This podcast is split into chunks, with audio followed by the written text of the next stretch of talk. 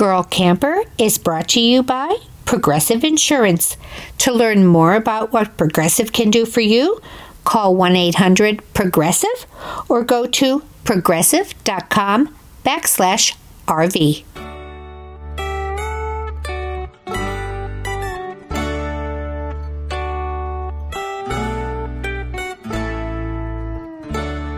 Hello, my name is Janine Pettit, and I'm a girl camper. I go places and I do things in my little 1966 Go Tag Along vintage travel trailer. Along the way, I meet many interesting people traveling the back roads, and I want to share their stories with you. We will talk about the qualities of what makes a girl camper and how you can become a girl camper too. The girl campers are having a party, and you're invited. Stay tuned while I share what's happening on the back roads of America the Beautiful.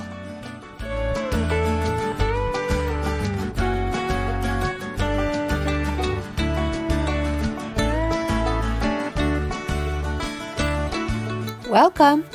I'm Janine Pettit, Girl Camping Ambassador, blogger, adventurist, and podcaster.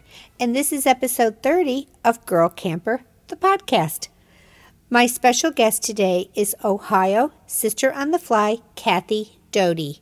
Kathy did one of the things I talked about a few weeks ago. She took a Sister on the Fly bucket list trip.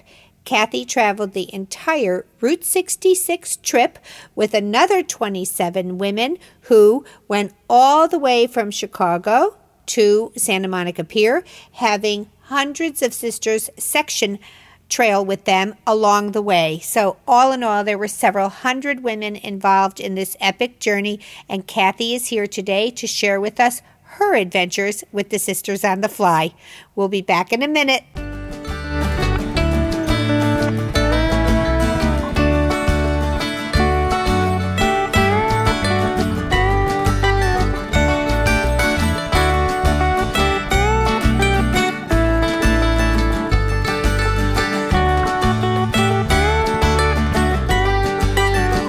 Girl Camper is sponsored by Progressive Insurance.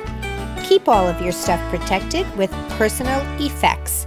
With the optional coverage, they'll pay to replace damaged, lost, or stolen personal items from in or around your RV. Call 1 800 Progressive or visit progressive.com backslash RV today for more information.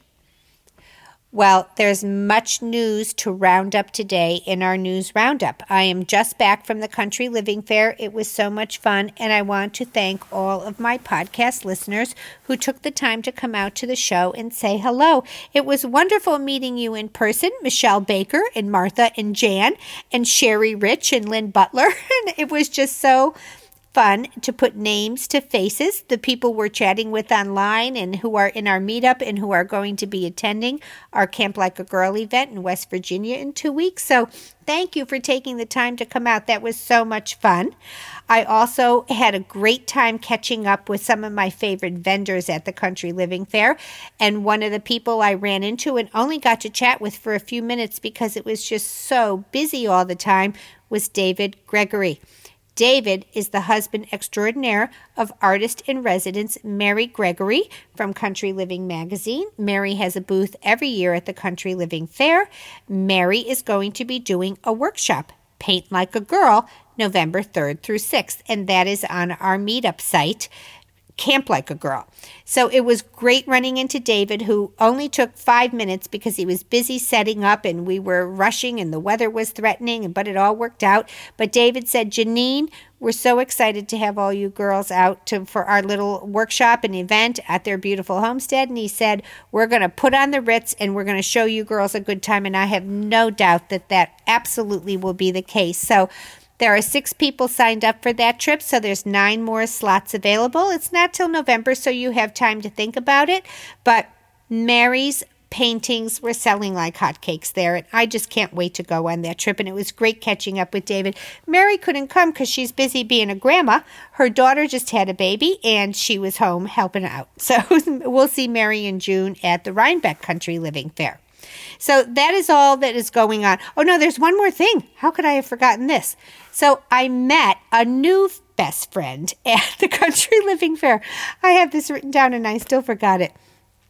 I went to visit my friend Lena Slaybaugh. Lena is the proprietor and founder of Farmhouse Frocks. You know, I always post Farmhouse Frock stuff on my Camp Like a Girl page because I just love her clothing and I love Lena and I love her entrepreneurial spirit. And Lena grew up in um, an Amish home and in Ohio, and she left the Amish lifestyle, but she never left the Amish community. She actually lives right next door to her mom and dad, and she started this clothing line a few, um, well, it's been like a year.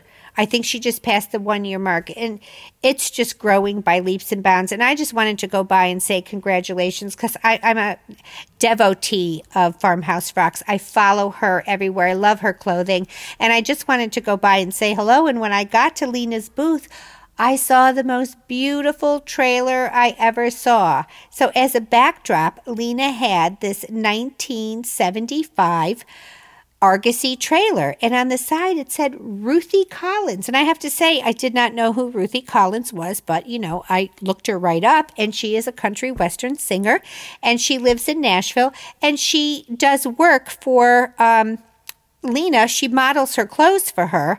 And Lena's clothes look good on anybody. And I love this about Lena. Her clothes come from size 5 to size 28. She does not think that your size should keep you from feeling good and looking good. And she makes clothes for everyone. So if you ever see things and you think, oh, I, they never have my size, that Lena is all about making every woman feel good about themselves. So, Ruthie is this little tiny size 5 end and she models Lena's clothes for Farmhouse Frocks, and she loaned her beautiful trailer that she uses as sort of a mini venue. They have taken her trailer and she gutted the whole inside of it and made it so beautiful inside. And she is very interested in arts and crafts and Pinterest and revamping and upcycling. And she just has so much personal style and she has a great deal of.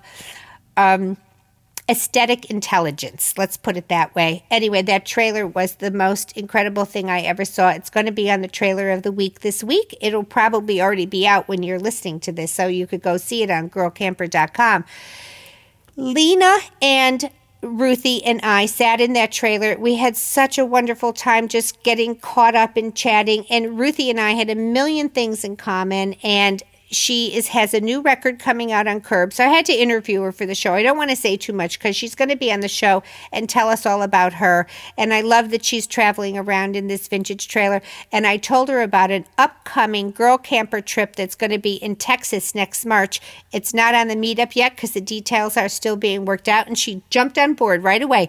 And she said, "I'm getting my girlfriends. That's my birthday this weekend. That weekend, I'm going with you. So that's going to be the best campfire sing along." We ever had. So I'm going to have to get out my ukulele and brush up. So she plays the guitar and the banjo. It's going to be so much fun. She's going to be joining us. So wonderful meeting you, Ruthie Collins, and catching up with you, David Gregory and Lena, and all my friends from Country Living Fair. It was just as much fun as it always is. It's it's just such a fun event. So if you missed it, you still get to go to Rhinebeck, Atlanta, or Columbus, Ohio. So now, here is an interesting development that happened with our Camp Like a Girl trip. So, I was chatting this weekend with a couple of people about um, people who don't own trailers yet. And we have about 60 women attending the um, Go Girl Go. And many of them are brand new campers and don't own a trailer. So, anyway, I was chatting with my friend Chris Baum, who is the Chief Operating Officer for Little Guy Worldwide, on the phone this week about unrelated things. And I said to him, Hey, we're going to. Um, Davis, West Virginia. I got a bunch of women come in, and uh, why don't you send me some of your tab stuff? Because the tab trailer is a girl camper favorite. I never met a single person who owned a tab trailer and was unhappy with it. I don't know a single tab owner who ever drove it for a year and said, I don't like it, I'm getting something else. I don't know a single one. the tab trailer owners are the most loyal group of trailer owners I ever met in my life. And and all of the girl campers who have them are totally in love with them. So anyway, I was chatting with Chris and I said, Hey, why don't you send me some of your flyers? And he said, Hey, you know what? I just looked at my calendar and I'm gonna do you one better. I'm gonna come out and visit you. so guess what? I said, Well, as long as you're coming, why don't we do a camper college? So, camper college is happening. And I don't think you're going to get a better camper college than this one. The COO of this company is coming in person to show you how the trailer works. it's not going to get much better than that because if I tell you, I'm going to forget all kinds of stuff. So, now, normally a camper college is at an RV dealership, but this is going to be at the campground, Blackwater Falls State Park on 514, May 14th, the weekend of our trip, 10 a.m. at the campground. So if you're not coming to the campout, but you're in that area and want to come to Camper College, please come by. Anyone, you don't have to be a girl. If you and your husband happen to live an hour away and you're hearing this, and, or even two or three hours away, and you think, you know what? I want to go and hear all about this tab in person from the person who literally makes them. I'm going to go to that. You're welcome to join us. There's no fee. It's a it's a, a free workshop, and Chris is going to be there, and he's going to be talking about the trailer. So he's going to stay for the weekend. So I said, well, you know, we're having a party. and I don't think the girls would mind if you came, but we may have to put him in a tutu and dress him up like Jack Lemmon and some like him hot to squeeze him into the party. And I think I think Chris would actually go along. He's a good sport. So Chris is coming out and he's going to camp like a girl. He's going to find out firsthand what this whole crazy girl camping movement is all about. So anyone who is in the area within my voice is going to be at the Blackwater Falls May 14th, 10 o'clock a.m. Just come to the campground. Chris is going to be there. He's going to be taking us through that wonderful tab trailer. And I'm very excited because I know a lot of our loyal tab owners are already there. And I know that a lot of our new camper buyers are looking at that tab. So if you ever had an opportunity to get your questions answered, this is it. So, we're going to be back in a minute, and I want to talk about something in our campfire chat. A lot of people have talked to me about all of the reasons they can't become a girl camper. And a while ago, at the very beginning, I said we're going to dispel all the myths. And I'm just going to review them for new listeners. I'm not going to spend a lot of time on them, but I'm going to go through the top nine reasons people say they can't be a girl camper, and I'm going to dispel those myths. We'll be back in a minute with our campfire chat.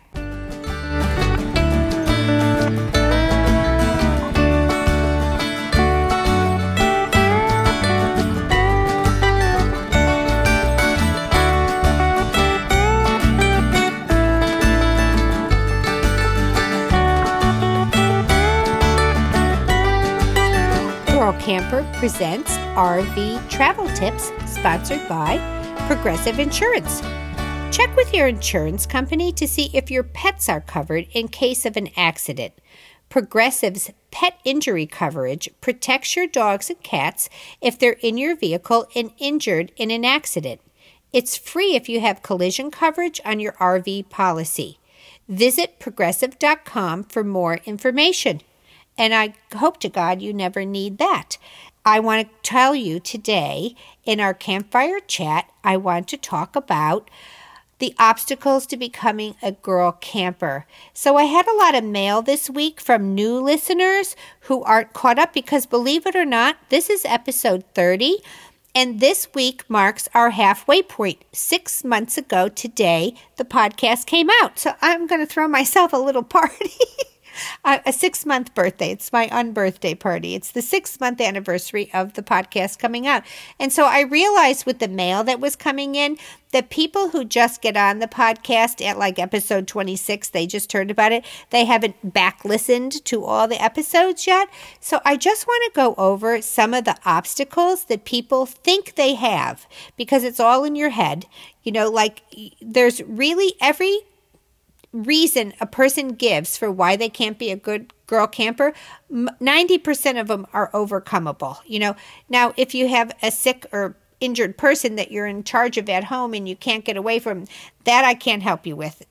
But the things that I hear all the time when women come to the country living fair and they see all the trailers, some of them just immediately say, Oh my gosh, I'm doing this. Some of them say, Oh my gosh, I love this. And the next thing out of their mouth is, I don't know how to tow.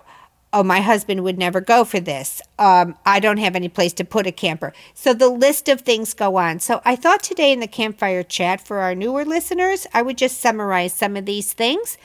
So, the number one thing I hear people say all the time is, I don't know how to tow. That is the one thing people are so afraid of. And I just want to tell you, towing is a learned skill. It's a skill set. It's just like anything that you learn how to do.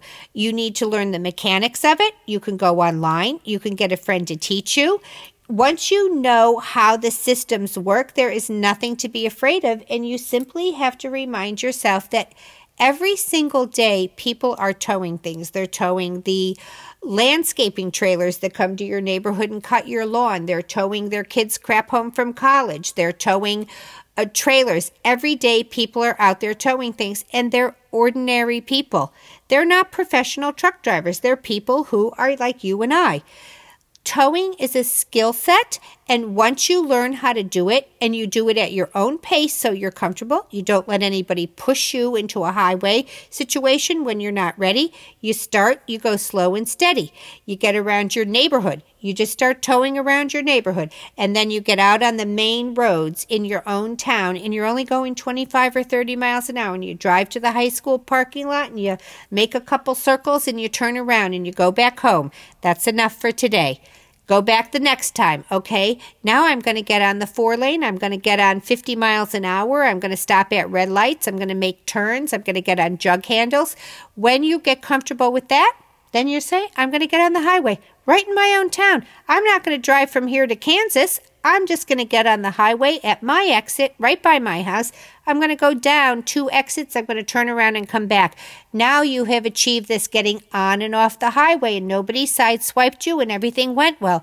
You just slowly learn. It's a skill set. Don't let a fear of towing keep you from doing these things. Also, and I say this, get a trailer that you're comfortable with.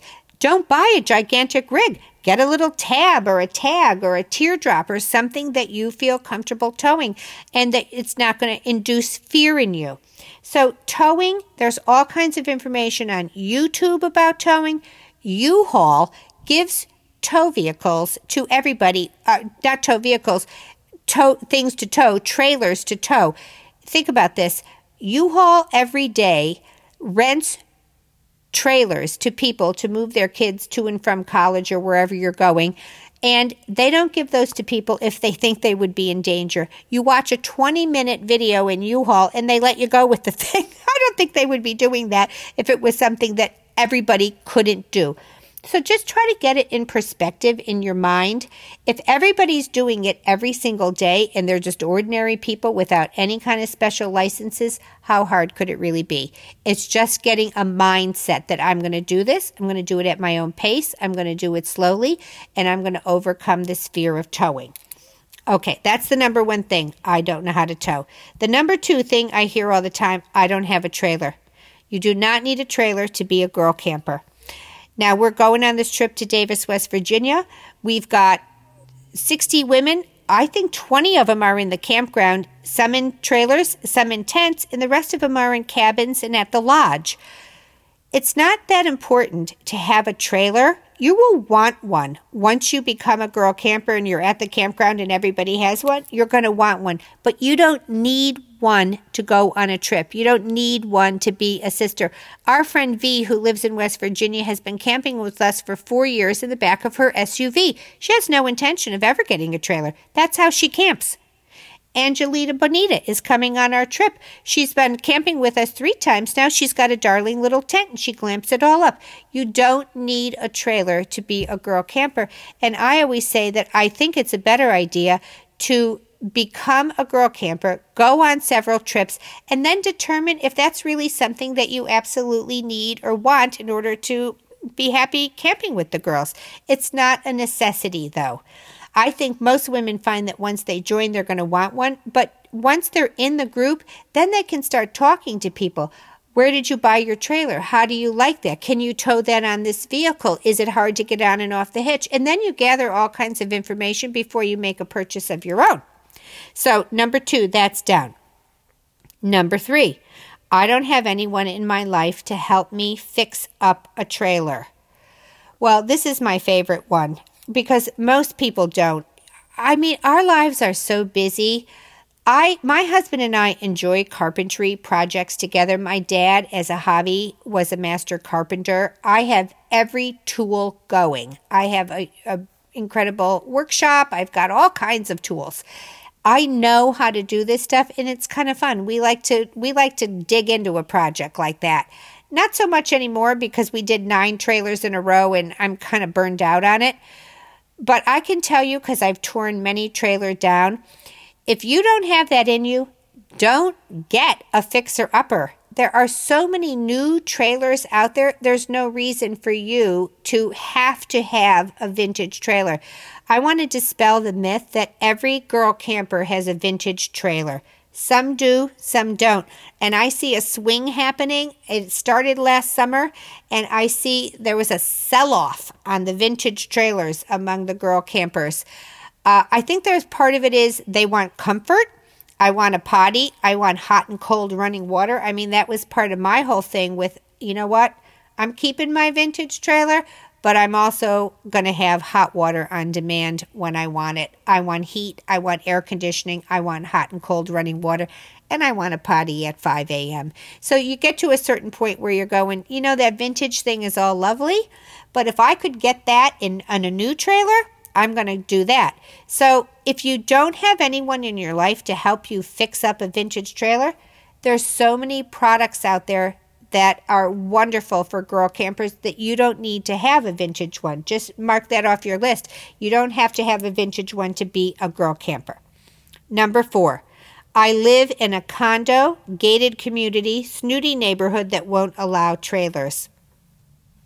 Okay, there's two ways around this. One, you simply rent a storage space. By me, there are several storage places all around us, and the outer edges of them are all lined with people's trailers. Now, I did a thing on this a couple months ago. I just made a bunch of phone calls. Around me, it costs fifty to seventy-five dollars a month to rent a space for your vintage for your trailer in a storage place. Now, other parts of the country, I know people who pay as little as 25 a month. So, I mean it's it's 3 cups of coffee from Starbucks and you got a place to hold your trailer. So, it's not as much fun cuz you can't come and sit in it in your driveway like I do all the time cuz I literally do mine in my driveway all the time. But if you if that's not an option for you i wouldn't let that stop you from becoming a girl camper. Now one of our campers here jackie she lives in one of those communities and she knew she wasn't going to be able to do that so she bought a little teardrop that slides right into her garage. So she lives in a gated community. She wasn't allowed to have a trailer in her driveway she, so she specifically bought one that goes into her garage. So those are some options for you. Where are we now? Okay number five I went online and there are no campouts near me. You couldn't have gone completely online because you don't know. I'm going to use the Sisters on the Fly because everybody knows they're my favorite group because they're they're they're literally worldwide. The Sisters on the Fly. So there's 7,000 Sisters on the Fly across the country. They're in every state. I'm not kidding when I tell you there's over 1,000 Sisters on the Fly in the state of Texas. So there isn't a state in the country that doesn't have a sister on the fly in it, but you cannot see where their trips are unless you are a member. We have this running joke that you know, we can't let everybody's husbands tell let them know where the girls are having fun. that they landed on their feet and they're having fun. The trips are private. You don't, we can't post online where we're going to be. You know, we, no one wants to advertise, "Hey, we got 50 single women all camping here." Just let you know. so, once you become a sister on the fly and you get a wrangler, then they will give you the password to get on the private site. And on the private meetup sites, that's where all the trips are listed. And believe me, there are trips going on everywhere all the time. And here's the other thing if you join and you don't see a trip near you, plan a trip. If you plan it, they will come. Maybe only two or maybe only three. Our new sister, Lori McDonald, she she joined um, a couple of weeks ago. She was the one who wrote in and said, um, I wrote to you 13 days ago and you told me about Sisters on the Fly, and 13 days later, I just purchased a red and white tab. I mean, she just jumped in with both feet and she is planning trips. She's already met all the women in her area and they're planning trips. So if you join, I would suggest you also join the online community because that's what Lori did. She jumped in, she joined Women Who RV on Facebook. She joined the Glampers, and you join all the online communities and then you put it out there. Most of those are closed groups, so you can talk freely about where you are and where you hope to camp, and then you just start planning trips. So there are trips happening by you because of privacy and safety issues. They're not all listed online. So please don't let the fact that you don't see a trip plan near you on their websites. They're not going to be listed. You have to go on and join the group before you can see where the trips are. And if there isn't a trip near you, plan one. And believe me, if you plan one, they will come. Number six, what about my husband, my children, my aging parents? Okay, so let me break this down. Husbands and children, they'll live. Okay, unless you have, you know, sick children or, you know, let's just talk about regular husbands and children. Husbands go on fishing trips all the time. They go on business trips. Women go on business trips. Everybody survives. They're going to be able to survive without you for a weekend. Everybody is entitled to do things that rejuvenate them and make them feel good and just give them a second wind. I am always so happy when I get home. And my children are so happy when I get home. I do this little thing when I leave. I bake an apple pie the day before I leave because I want my kids to eat it all weekend and think about me. and then they've usually run out of pie and food by the time I get back. And they're always so happy to see me come through the door. And most people live in families in which you're going to get that kind of reception. If you don't have that kind of family, you really need to get away even more. But you know, if an emergency came up and you had to travel for some reason for a sick family member, you would go without thinking about it. So try to think of this in a different way. You're you're going not to leave your family. You're not deserting them. I'm I'm supposing you don't have 18 month old triplets, I wouldn't advocate leaving your husband home alone with 18 month old triplets. But, you know, if your kids are in middle school and on up and you have a you know, functioning husband, I would go ahead and go. They're going to be fine, believe me. And as far as aging parents go, I mean, that's just a tough call. Everybody, I mean, when we took care of my mother-in-law, and there was um, there was no backup. Um, my husband's siblings lived out of state, and it was just us. And for a year we never we didn't go anywhere. And um, my sister-in-law was kind enough on her vacation to come in from colorado and we got some time away and that was great. She was very helpful. You know she worked full-time in a different state but she was as helpful as she could be emotionally spiritually financially assisting in every way. And on her vacation she came and sometimes a family works out that way and sometimes it doesn't. So maybe it's just not your time if that's what your situation is but if it's just a husband and kids doing their regular routine, they'll survive. they'll survive. And guess what? They'll be so happy to see you and appreciate you when you get home. Number seven, I don't know if I can go somewhere where I don't know a soul. I think that's hard for most people, but I can tell you this in the camping community, you'll be more welcomed than you were in most places. The camping community is just so welcoming and it's just the kind of thing where you're at a campground and you're trying to get your trailer in and you can't see. We just had this in Nashville.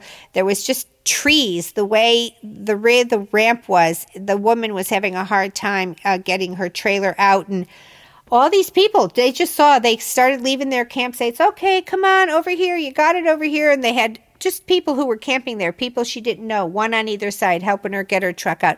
That is how the camping community is. I can't tell you that you'll have a perfect experience, but in my own experience, I can tell you that the women who are in these groups are very, very welcoming.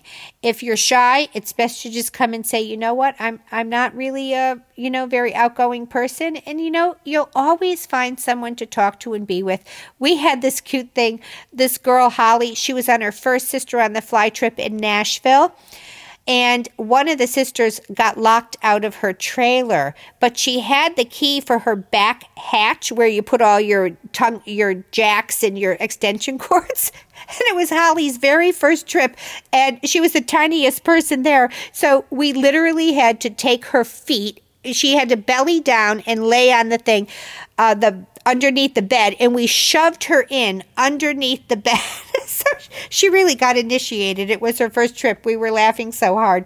Everybody was screaming, It's a girl, it's a girl. When she finally popped her head out the other side, she was able to get the keys off the table and, and let everybody in the trailer. But usually, it's the most welcoming group you will of people you'll ever want to meet. And I've really rarely, rarely seen an instance where someone went on a trip and felt unwelcomed and didn't come back.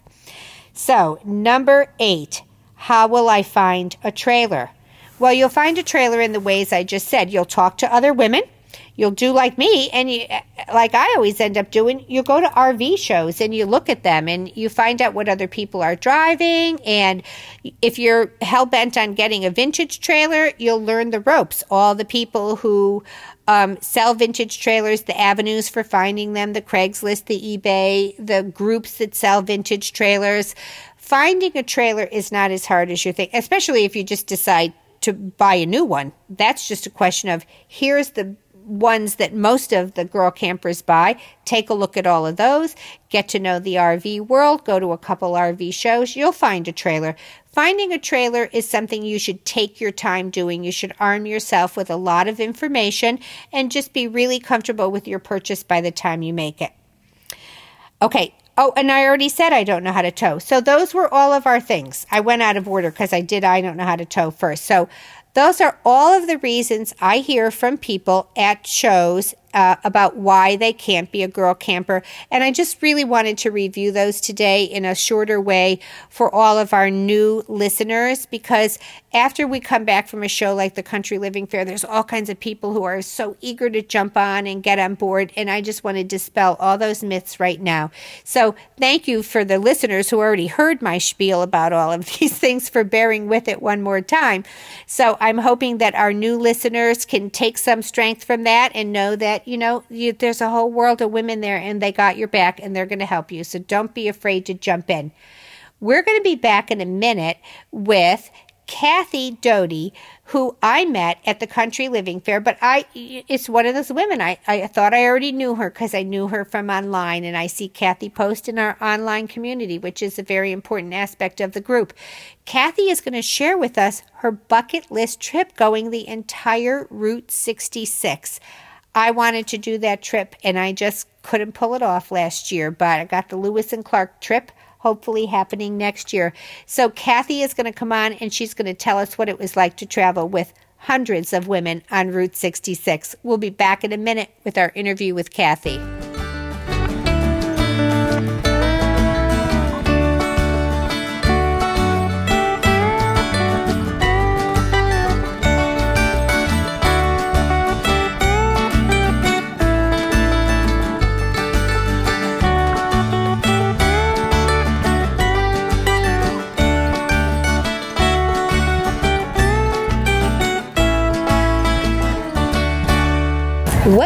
I'm here today with Sister on the Fly 4816, Kathy Doty from Olmsted Falls, Ohio. Welcome, Kathy. Thank you very much. I, I always get a welcome from the sisters.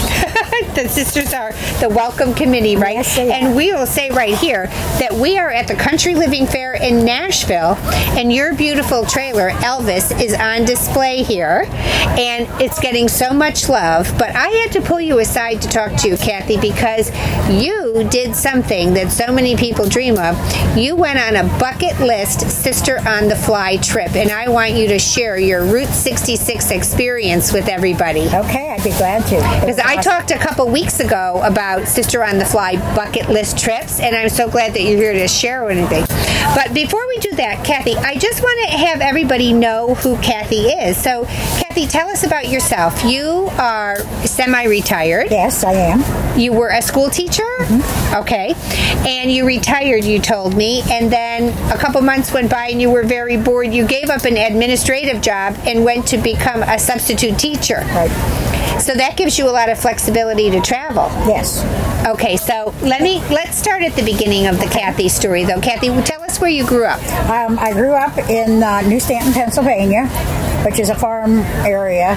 Um, I moved there from Pittsburgh when I was uh, five years old. So is that on the western? It's the west side of Pennsylvania. It's the west side of Pittsburgh. Okay, and uh, almost Ohio then. Pretty near, yes. Okay, so I just geographically, I want people yeah, to see. No, okay, it's about an hour, an hour, a little bit more than an hour from the border. Okay.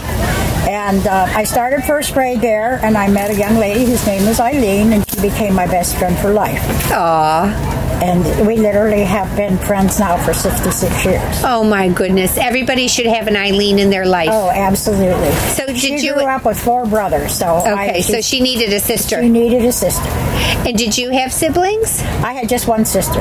Okay, so you and Eileen and your sister must have palled around a lot together, huh? We did.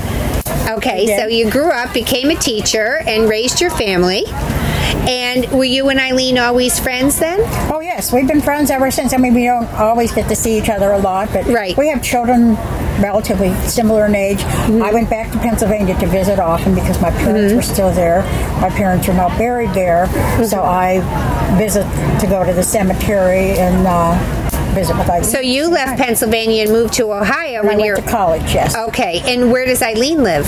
Uh, she still lives there. She still lives in your hometown in Pennsylvania. So you two always stayed in touch. Mm-hmm. So tell me then, Kathy, how did you become involved in the girl camping movement? Where, how did you hear about it? What was your backstory there? Well, Eileen had um, somebody in her family who had talked briefly about girl mm-hmm. camping and mm-hmm. Sisters on the Fly, and she had an old Shasta trailer in her brother's cornfield that had been her mother's parents' trailer when they, they camped in it when they were kids. Oh, so her family childhood camper was sitting at her brother's house in her in the cornfield. Yes. So so she had always said, the camper wanna, graveyard." Yeah, I want to restore the I want to restore my parents' Shasta. And so she heard these girls talking about Sisters on the Fly, and she thought, well, that's a good reason to restore the Shasta. As if we need an excuse. Yes, right. But she had, meanwhile, she had their family camper that she and her kids camped in was a, a 32 foot Winnebago. Okay, so she so, already she was a camper. She had, yeah, with her kids. So they okay. did a little bit of camping. So she, uh, we were talking one time, and she said, "You know, I heard about this group of women campers. Um, would you like to join?" Mm-hmm. And she had met Sally Ann Brown through the man who restored is was restoring her Shasta. And Sally Ann said, Well, I have a trip going to the Laurel Highlands. Uh, why don't you come and join us as Sisters on the Try?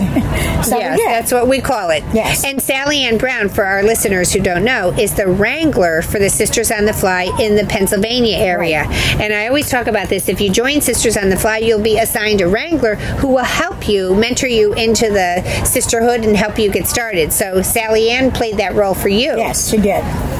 So um, I, we thought, well, that sounded, you know, we thought it sounded like a lot of fun. Right. So we did go on Sally Ann's trip, and it was quite an eventful trip because uh, we were at Camp by the Youghiogheny River in the Riverside Camp. Was that the Falling Waters trip? Yes. Okay, I saw that online, and, and they went to the Falling Waters house built by Frank Lloyd Wright, right, right. which I've, it's on my bucket list. I've always wanted to go there, but didn't you guys have nonstop rain when we you did. were there? We had nonstop rain. We got the camper there. We got it set up, and we're all new to this, mind you. We got it all set up. I think her her grandson and son-in-law came to help us make sure we did everything right. Got it all set up on the pad. Went to bed at night and woke up in the morning to somebody knocking on my door and saying, um, "I think you might want to move your camper." We had six inches of water outside our. So the, the River had come to join us. It has. It was rising. Yes. what you know, we always have this running joke with the Sisters on the Fly about be careful what you name your trip. so she when I saw that trip and I thought Falling Waters, it wasn't it like in March or April? Yeah. And I thought Falling Waters in March, that's dangerous. And well, it did. The river, river was at an all time high. It did yeah. flood, and they had to move the little campers. They didn't move ours, but it was came to yes. okay. in the morning. So that was your first. You were Sisters yes. on the Try, and tell me how, how what you thought about the group. Oh, we loved them. We know, even though it rained. was it an instant hit time. with you? Were, oh yeah. Were, were you like sold? I got to join. Absolutely, absolutely. And you know, we had we had Marshmallow and Eileen. So what is Marshmallow? Marshmallow is a thir- is a 32 foot Winnebago. Oh, so that's what Eileen has named her camper, yes. her 32 foot Winnebago Marshmallow. Right. So was Eileen's Shasta already being repaired? Not yet. No. Okay. It was still sitting in the cornfield at that point. okay, so you girls then decided you were going to join together. Yes. We were going to join together. She was going to fix up the Shasta, and that was what we would use to. And you would travel together in the Shasta, right? But something changed there because oh, yes, you've got a, you've got this beautiful 1959 Travel Ease aluminum trailer, buffed to shiny perfection, and it says "Love me tender, love me dear." This is Little Elvis. This is Little Elvis. So tell me how you came to own this trailer when it was your desire to just travel with Eileen. Well, Eileen's responsible. It's her fault. Yes, it's her fault because Eileen made me do it, Mom. because well, Eileen's very jealous. Uh, well, I don't know. She has a vintage Shasta. We uh, um, had stopped on the way home from a sister trip. We had stopped at American Vintage Campers, which is in Marysville, Ohio, and he restores campers. That's okay, so was she thinking of having the the American Vintage Camper people restore her Shasta? Right, right. He had already had he had already picked it up at that point. It was there, but he hadn't started. Okay, so she brought her Shasta over, and uh, he was getting ready to restore it. Right. She stopped to check on the progress. Exactly. She stopped to talk to him. He hadn't even started on it yet, but she wanted to talk to him about some of the choices that she wanted done. Okay. And I said, fine. So she's in the building talking to Noah, and a friend of his had brought this little camper and put it out front and asked Noah if he would sell it for him. Okay. And so I'm standing there looking at this little trailer. and the wheels are turning. And I said, Noah, can I see inside? He said, oh, sure. Um, he said, if you girls want to take this on Route 66, I can put a few amenities on. I'm thinking, that it yeah. yeah. But um, I looked inside, and here's this poor little trailer these men were using as a fishing shack. Had rags hanging in the window. The outside was dull. Um, there's nothing in it except cabinets, a bed, uh, a bed platform. So it was a, hard shell tent yes. that men were using as a fishing shack. Exactly, it's exactly what it was. Well, fortunately, it wasn't in New Hampshire where they drill a hole in the floor oh, no, and no, use no, them on, on, the ice when they ice fish. Were, but it was. Um, I could see the floor because it didn't have any volume in it. But I could see it was in good shape. Yeah. And uh, I said, uh, how much do you want for it? And he said, you girls, 2000 Okay. And I said, it's mine. Here's the check. you bought it on the spot. I bought it on the spot. I and said, then you hired Noah to do the work? I'm going to need a few amenities. I don't want it restored because I want it to stay in the original condition, but I need running water. Yes, okay. I need electricity. Uh, and um, and he said, okay, and I'll rebuild the table for you, and I'll, I'll, I'll do the floor and put in a new new table, a new countertop. So he chose. He's a an Elvis fan. So okay, it was a marriage, you know, maiden. So you already made up your mind this was going to be your well, Elvis it was mobile. in my mind. Okay, it was in my mind. So I told Noah, you know, okay, fine, that that will work. I said we were on our way home, and I, Eileen and I were young teenagers when Elvis became popular. Okay, and we've been always been huge. I mean, we had the sleepovers and played music all night, yeah, and all that kind of stuff. Yeah, ever since we were Elvis kids. swooning, and. Uh, my father used to laugh and say, "Oh, you girls come out of the bedroom all moony-eyed from listening to Elvis." So um, on the way home, I said, "Eileen, it's going to be little Elvis," and she looked at me. She said, "I am so jealous." so uh, you know, yeah, that was. Uh, so he he started about restoring it, and so tell me how it came about that you and Eileen went on this bucket list Route 66 trip, which was last year. It was right. a year ago right. now. So I think it was May of 2015. Mother's Day. The Sisters on the Fly took off from Chicago and made like a 35 day pilgrimage along Route 66. Mm-hmm. Tell us about where you heard about that trip and well, what went we, into your decision to go. We uh, had become sisters. Uh, so and what's your we sister were, number? Um, my sister number yes. is 4816. 4816, okay. And Eileen is 4541. Okay. Um, but um, we had uh, gone on Meetup, and um, I my my my bucket list when I retired was to see as many states as I could because I had not seen very much of the United States. So, so, you were you actually traveled quite a bit to Europe, but had not been around the U.S. Exactly. I've been you know a little bit around home and a little bit down south, but I had never seen much of the United States. Okay. So the first thing I did was uh, another friend of mine and I went on a AAA trip and did the national park trip out west. Oh my gosh, that must have been so it great. It was fabulous. And, and uh, so we did that. So since you've retired, how many states have you been to? 46. Oh, so you're making tracks. I'm making tracks. So what's left on your um, states? Vermont and Maine, which I'm going to do this fall with the sisters. Because you're going to the Acadia yes. trip with the Sisters on the Fly in right. September? Right. Okay. So and you're going to hit, you're going to tick off Vermont and um, Maine. Right. And then what else do you have uh, to do? Minnesota and North Dakota. Okay, so, the northern, huh? The northern. Yeah. So uh, Lewis and Clark's looking very appealing to me. I'm just not sure Elvis is a 1959 trailer, and right. a long way to take an old man, but it is. Um, but you could always rent one. Yeah, I, I, I don't know. It's still in the back of my mind. We'll see. You can rent a tab from Road Adventures. Uh, our, the, our friends in Ohio, they have a group Road Adventures, and you can rent a trailer I, just I've for a those, single yeah. trip. Yeah, I have seen those. So you put the miles on someone else's. Yeah, yeah. Well, we'll see. Somehow or another, I will do those last two states next year. You, I mean, you know what? I'm sure you will, Kathy, because I'm temporarily signed up. I'm I'm hopefully signed up for Lewis and Clark, but we'll see. You know, like we'll see what happens. But so you and Eileen got to yourselves to Chicago. Now, what trailer were you in? We were in Marshmallow. So you were in Eileen's family camper. Yes. The big one. Mm-hmm. So you must have looked funny in the caravan we with did. all those little vintage trailers. And we then did. We did have the mothership. There was another. Uh, we were the mothership. Uh, they decided we were leading. We broke up into smaller groups because there's no way you're going to take that many people in caravan.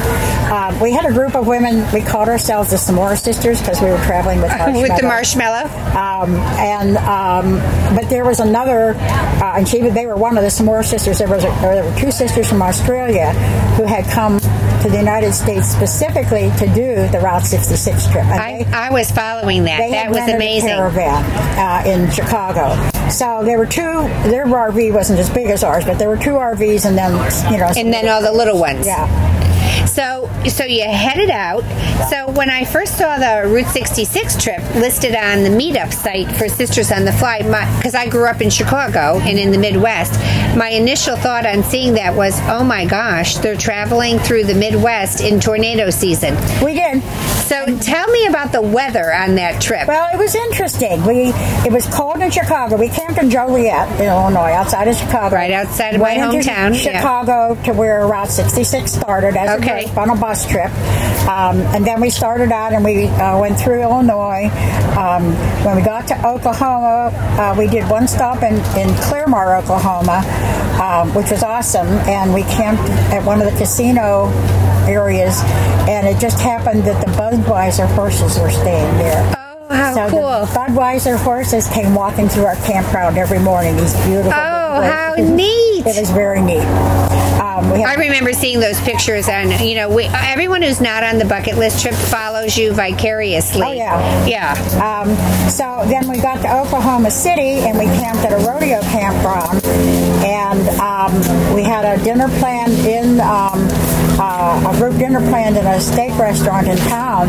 We went in earlier because we wanted to do some shopping, but the sisters who did not go in early got a tornado warning, and oh. they, they had to evacuate their trailers and go to the tornado shelter because a tornado was in the area. Oh my goodness! Meanwhile, it rained for like six days straight. I, I remember seeing the pictures of people with their just soaking wet mats and all, all their little things just soaking wet. But once you guys got out of that Chicago area, the weather was a little more cooperative, right? Yeah. Except for the rain. You had a lot of rain. You yeah. were dodging, but you, you didn't have any other tornado warnings. No, a lot of flooding. I mean, we were driving, you know, when we drive along, we could see the fields flooded. And we were on Route 66, mind you. Yeah, but so, we could see. But it, Route 66 paralleled Route 40 for a lot of the way, or okay. an interstate. But we could see the fields all flooded right. and everything. So, so, so tell our listeners, because I think a lot of people, and, and I'm one of them, how does a trip like this work? So you've got, how many women were on the trip? We started out in Chicago with 50. 50. They didn't all come with us. so how many did the whole thing? 27. Okay. We started out You guys Chicago had a name for your, the, the all the way through. The all the way girls. The all, you went we, all the way. We had t-shirts all the way girls. Not too suggestive. Yeah, yeah but hey. they went all the way. Okay. It's sisters. okay. What happens in the sisters stays in the sisters. Exactly. Yeah. Well, we started out in Chicago with 30. With 30. And we lost three on the way. And then now you lost them because they had to go home. One had to go home.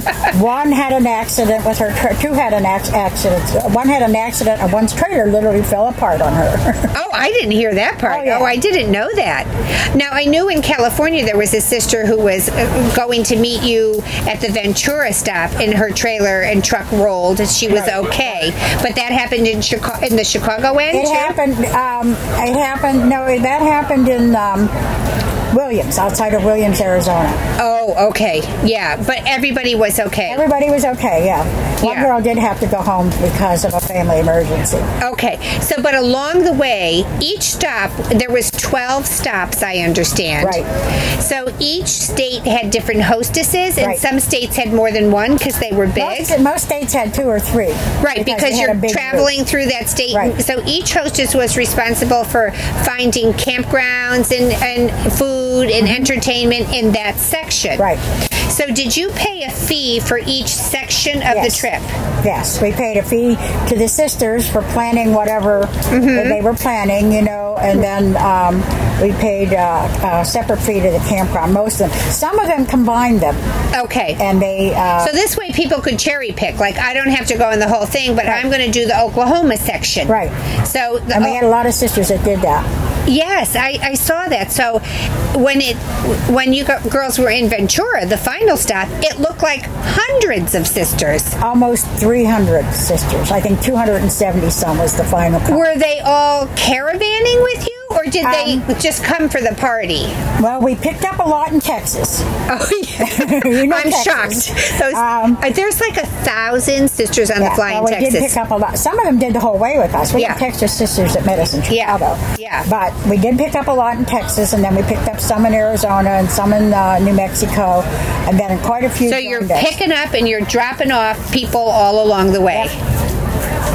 And so, so you pay a fee for each section, and then you pay your own campground. The fee covers um, the food, some of the tourist things, your dinners.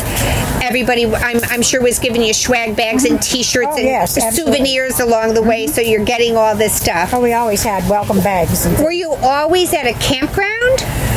Well, we started out at campgrounds, and we did end, end at some campgrounds, but it's hard to find a campground for that many people. That's what I'm thinking. Like um, that's hard to plan. it was. Off season, so that helped. But we did camp.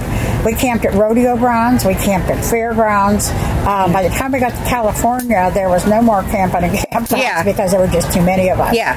So we did camp at uh, even in Arizona. We camped at a rodeo ground in Williams.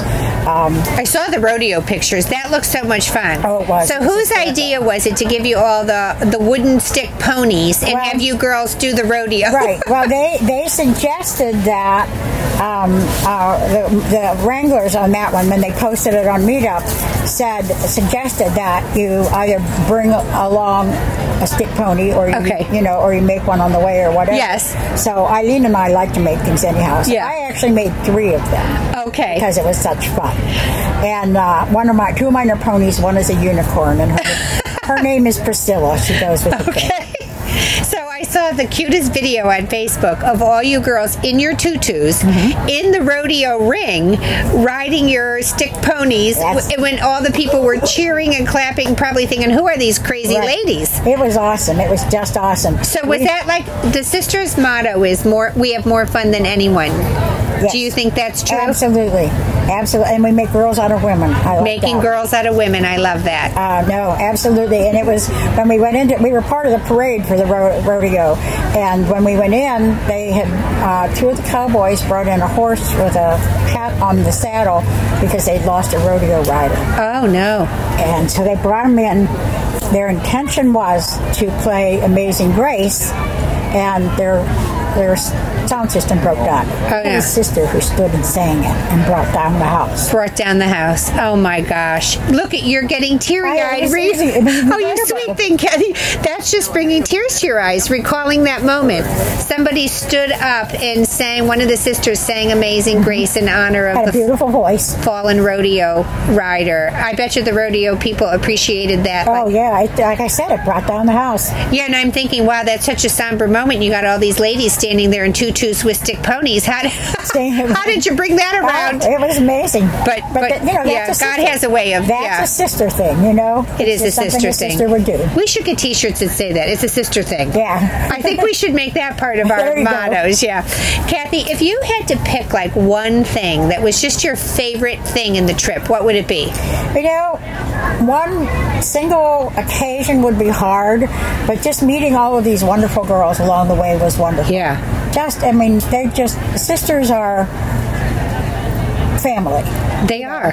They are just family. I have never yet gone on a sister trip and felt like a stranger. Right. Even if I'm by myself. Um, it's just uh, meeting all these wonderful people and seeing this wonderful, beautiful country of ours. And the, probably one of the most memorable things might bring tears to my eyes again be hard we to went, top the one uh, you just gave us. That was spectacular. Um, we uh, took a bus from Ventura to the Santa Monica Pier as a group. Okay. Um, to go to where uh, Route 66 officially ends there. They have a big sign. We saying God bless America. Aww. You are crying as you're thinking. I, I, wish I was there, Kathy, because that must have been so emotional. It was. Because incredible. you girls together came across this beautiful country and you were seeing all those beautiful things. And I tell this to people all the time this is what makes RV travel the best way to oh, travel. Absolutely the best. How could you have seen those things and done those things? And Route 66 was old time America. You know, it was just, it was incredible. So were you all singing God Bless America Every, together? All 270 of us. Were you all crying? Most of us. Because we were all saying goodbye at that point. Too. Yeah, because you're you, when you've experienced something with someone, you don't want to say goodbye to no. them. But that's why I think Karen West's book is so beautiful. And we talked about Karen's book on the show a couple mm-hmm. weeks ago, and Karen was nice enough to give away a copy, and it was one oh who won the copy?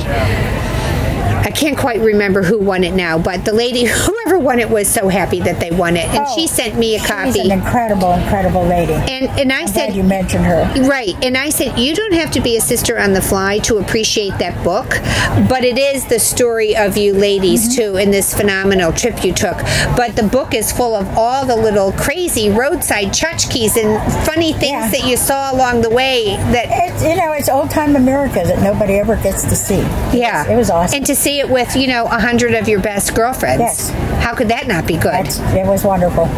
Now, so Kathy, you've got all kinds of travel. You've got Elvis now. You can go wherever you want, yep. do whatever you want. What's next on your list? Well, I'm going to Indiana in a couple of two weeks from today. I will be in Indiana on a sister trip. What's the name of that trip? Um, it's the Derby Down trip because it's on Kentucky Derby weekend. Any excuse, right? right, exactly. And, but it's at Midwest Trail Ride, and we're going to go ride horses all day. Oh, how then fun! We're going to have a big Derby party. So I have a pink cowgirl hat with roses on it. I saw you working on that. That's my Derby. That's hat. your Derby hat, yes. and you got your mint julep glass ready. I do. I have my I have a pink mount mint, mount, mint julep, glass. It's in my trailer. Okay. There. Got my petticoats all set because it's. You're ready. It's going to be a full dress party. Everybody get their sister uniform on. Everybody wears has petticoats and frilly pantaloons and boots yeah. and the whole bit. It's so so much fun. So you're going to Indiana in two weeks. Then what's up? Um, sisters go to Maine in September. So you're taking the summer off from sister trips. Yes. And you might be uh, traveling with Eileen I'm, I'm, and your. I'm bringing Elvis. I'm not taking yeah. the summer off from Elvis. Elvis okay. and I are coming to Nashville. Okay. five weeks. Oh, you are. And what yes. are you going to do here in Nashville? Well, my my grandchildren live here, so I come every summer. Okay. And I have two little girls who are nine and six who are going to show up here sometime. So one, we're going to see them. Yeah. So they must love playing in Grandma's dollhouse. They haven't seen it yet. They're very excited. So are you parking it on your son's property? I don't think so because he lives in, in a development and he has a very small driveway. Okay. Um, I think we're either going to find a campground nearby okay. and hopefully leave yeah. it there on a okay. or um, store it and then just take it camping. Okay, so you're going to be doing some camping with your grandkids, right? And then in in September you're heading off to that. It's a bucket list trip. Yes. So all the sisters on the fly are going to Acadia, Maine. Yes. Are you We're going to stay in Bar Harbor, but it's right, right. by Acadia National Park. I'm going to be in Acadia for Fourth of July at the okay. KOA there. Okay. Now, so when you leave uh, uh, Maine, though, are you part of the group that's going up to Prince Edward Island? Yes. Uh, that's my yeah. favorite childhood trip. I went there. Well, and again, Eileen and I couldn't pass it up because yeah. we we read You're so close. We read together Anne of Green Gables. oh my as, gosh, as the best! So I went to Anne of Green Gables' house on Prince Edward Island. You're going to love it. Yeah. So and the wild lupines and red foxes all over the island. The ferry ride. It's just that's a bucket list trip. So that's uh, that's mm-hmm. um, you know we're really looking again because that's yeah. something and I so that's part your, of our childhood you know yeah that's oh, like absolutely. Elvis, you know it's it's part of our we're teenagers again you are a mentor to all the women out there who want to do these things and you're living proof that anybody can do this absolutely we all get up in the morning we put our pants on one leg at a time and I, it's just a pleasure meeting and you and you know I hate to say it but um, you never know when it's going to happen to you because I had no intention yeah. of ever doing this. Yeah. Uh, until I until I fell in love with Elvis. So by by you never know what it's going to happen to you. You don't mean you never know if you're going to kick the bucket. You mean no, no. you no. Never, you never know if the sisterhood is going to seize you and pull you in. Right. Or you see a trailer sitting in somebody's field and, and you just go, "That's my sign. That's mine. This is the sign you've yeah. been waiting and, for." And it happens. That's what. That's how sisters find their trailers. That's right. It, that's a whole nother story. How a sister found their trailer. So it found you. Yes. Yes. Well, Love Kathy, thank you so much for coming on oh, and sharing that story. I can't wait to camp fun. with you. I hope you have a blast in Maine. Oh, we're going to have a ball. Okay. We're thank you, Kathy. I